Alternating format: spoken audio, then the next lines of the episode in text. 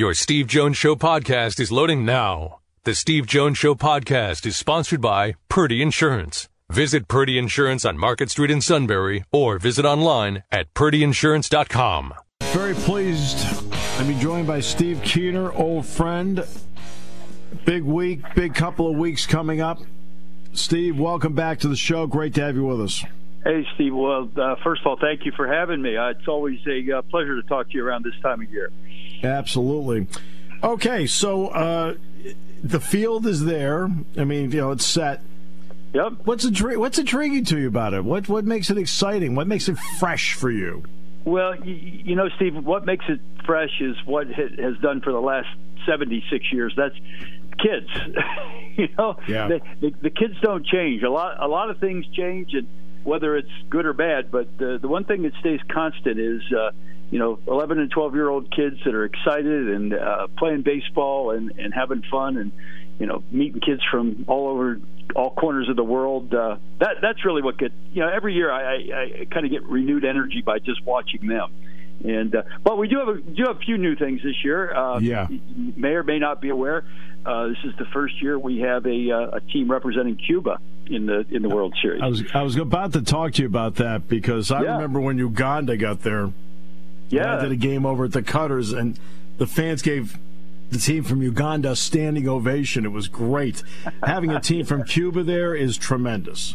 Yeah, they're uh, uh, they, they, they're a great bunch of kids. Their coaches are terrific. Uh, you know, we've had a, uh, a relationship with the Cuban Baseball Federation now for the last uh, four years, and uh, so this is the first time we've had them here in Williamsport. But uh, really looking forward to having. I mean, you know, anybody that kind of follows baseball at all knows what a passion the, the Cubans have for the sport, and it was really the only Caribbean island that we didn't have any affiliation in, and uh, so very happy to happy to have that. In fact, one little kind of news note about the team, which is kind of neat.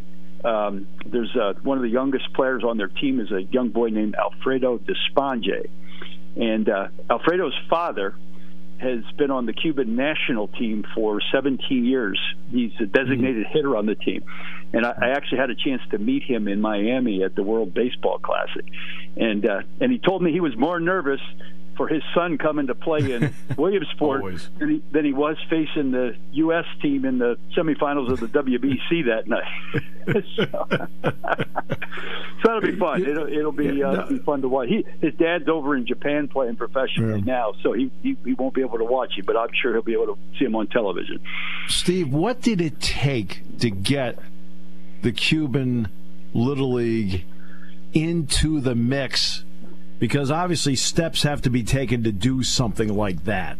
Yeah, it it uh, it was a lot of work, um, but the, the the good thing about it is is that their youth baseball structure in Cuba very much mirrored what we already do. I mean, for example, they they play on what they call municipal teams, which are their you know throughout the island of Cuba. There's a lot of small towns, and each municipality has its own its own team.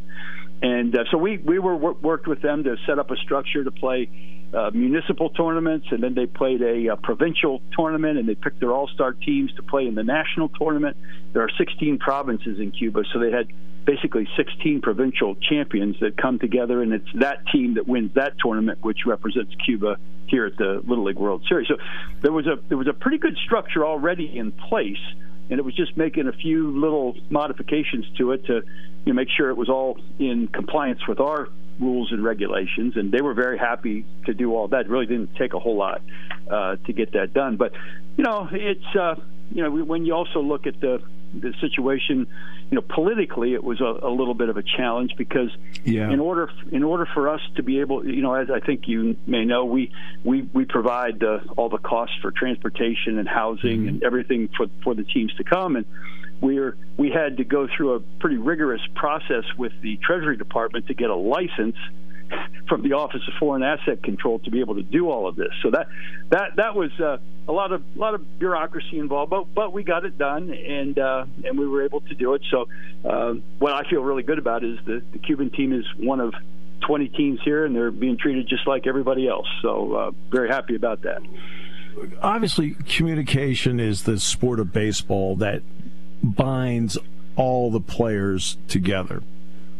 does Little League do anything with translators and so forth, or are you relying on translators within the team with some well, of the languages that are spoken? We, we really do both. Uh, what we, when the teams all arrive, we do some things to get them introduced to each other away from the playing field right away.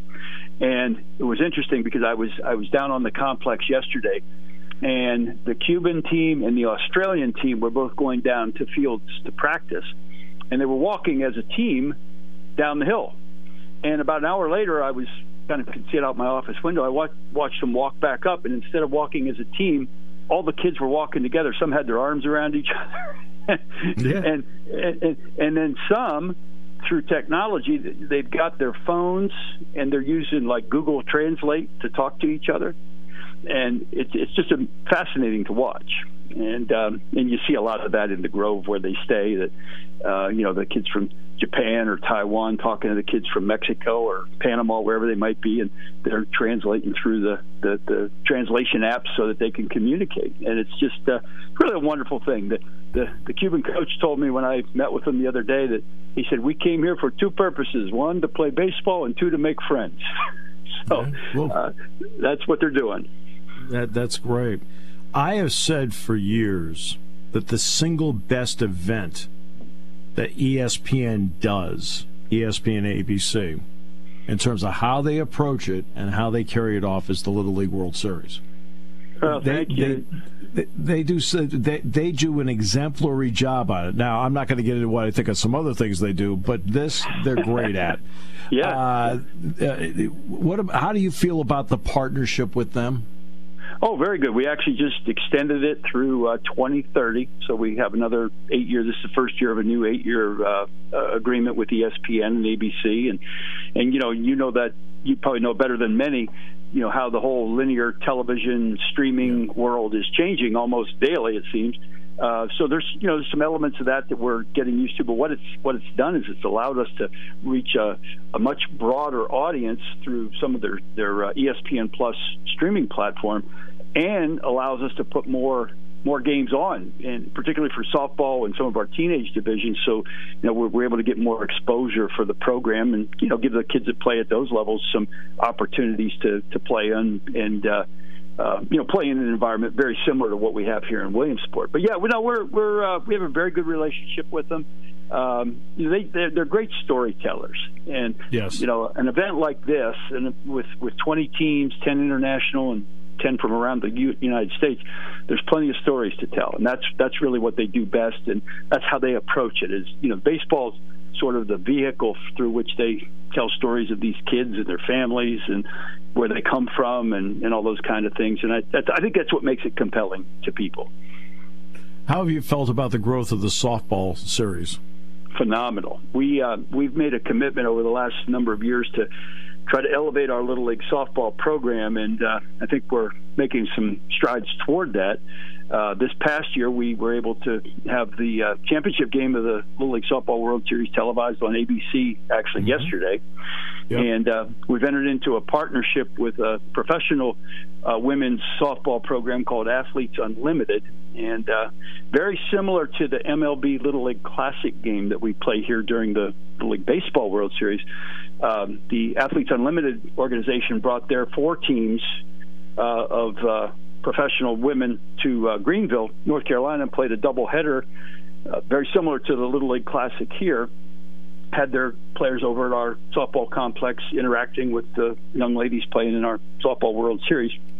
It was a phenomenal couple of days, and uh, in fact, one of the one of the young ladies playing in the AU program is a uh, pitcher from Florida State named Kathryn Sandercock.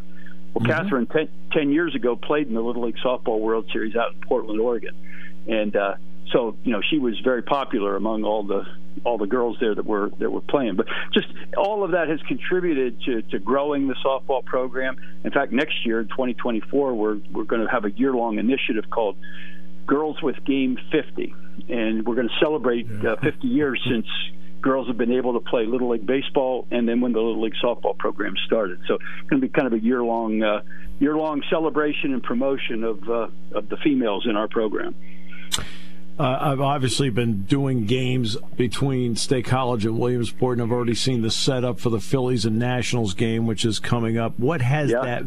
What has the Little League, Major League Baseball Little League connection meant with the teams actually being out there sliding down the hill? Last year was the Orioles and the Red Sox, and this Yeah. year it's the Phillies and the Nationals. What has that meant to the Little Leaguers and also to you in Little League that Major League Baseball's made this kind of commitment? Well, it, first of all, we have a great relationship with Major League Baseball, and uh, Commissioner Manfred is one of his mandates was to uh, kind of get back to promoting the game at the grassroots level, growing the game at the grassroots level, and you know they they realize that the the demographics of baseball fans is getting older, and they they're, they're really you know focused on a youth movement. So anything they could do to you know be have more sort of connective tissue with youth baseball is what drove them to kind of create the MLB Little League Classic. What it's done for us is just a phenomenal day here in Williamsport on that Sunday when, you know, it's kind of from early in the morning till 10 o'clock at night on ESPN networks. It's all Little League, Major League Baseball, and then you have the interaction of the, the Major League guys when they come over here to our uh, complex and spend a couple hours with the kids in the World Series, and then when our kids in the World Series go watch them play that evening on Sunday Night Baseball, uh, just makes for a great atmosphere. And what I have noticed is that the major league guys, we always have some teams to greet them when they get off the buses over here. Their eyes kind of light up when most of them have probably seen this on television, but many have never Yep. been here. And they start walking in here, and, and it's almost like it takes them back to when they were 12 and they want. I'll give you an example. Two years ago, when the Angels were here, Mike Trout was on the injured list and didn't even have to make the trip, but he came anyway. Right. He got off the bus here and said, "I want to do everything." he went and sat in the dugout with the with the kids during the games. He wanted to go up and see where they play ping pong and they eat, and uh, you know, just and, and, and you know, of course, the kids were just enamored with him and Shohei Ohtani and and uh, you know, but it, it just such a it just shows you the I guess there's this connection between you know the older players and, and kids that you have in baseball that I'm not I don't know if you have that in a lot of other sports. It's just really noticeable in baseball, sort of the generational connections of the of the game. Hey, you're still kids playing a game. That's Even if right. you're 30, That's it's, right. it's still a, it's still a kid's game. You're just getting a lot Yeah. of money for it. Very quickly. Steve, when, when the when the fans show up, any differences they'll see, anything they should be aware of before they go? Uh, just just some some real nice improvements to our complex, the physical complex. We have a new new sort of main entrance. We've streamlined uh, security operations so that there, we don't have crowded long lines of people waiting to get in. Uh, we have some new parking arrangements. So I think people are going to notice a much better flow with the you know thousands of people who come, and and uh, it makes it for an even better experience for all the, the fans and the families that are that are here. So, hey, I have to I have to tell you one one thing too given your relationship with Penn State football. I don't know if you, you may not be aware of this, but on Saturday, August 26th, is when we play our U.S. championship game here on ABC. And that is the one game where they actually broadcast the U.S. national anthem live. And this year, the singer Golden. for Golden Israel, am I Yeah. Akumba? Am I saying that right? Achumba. Uh, Golden Israel Akumba. Achumba. Akamba, Yeah, Bachumba. uh, linebacker at Penn State, is going to come down and, and sing the national anthem for us. So uh, Yeah. Yeah. that'll be fun. You'll love it. Does it a cappella. Yeah, yeah. No, Yeah, he, he, he- he's- he's terrific.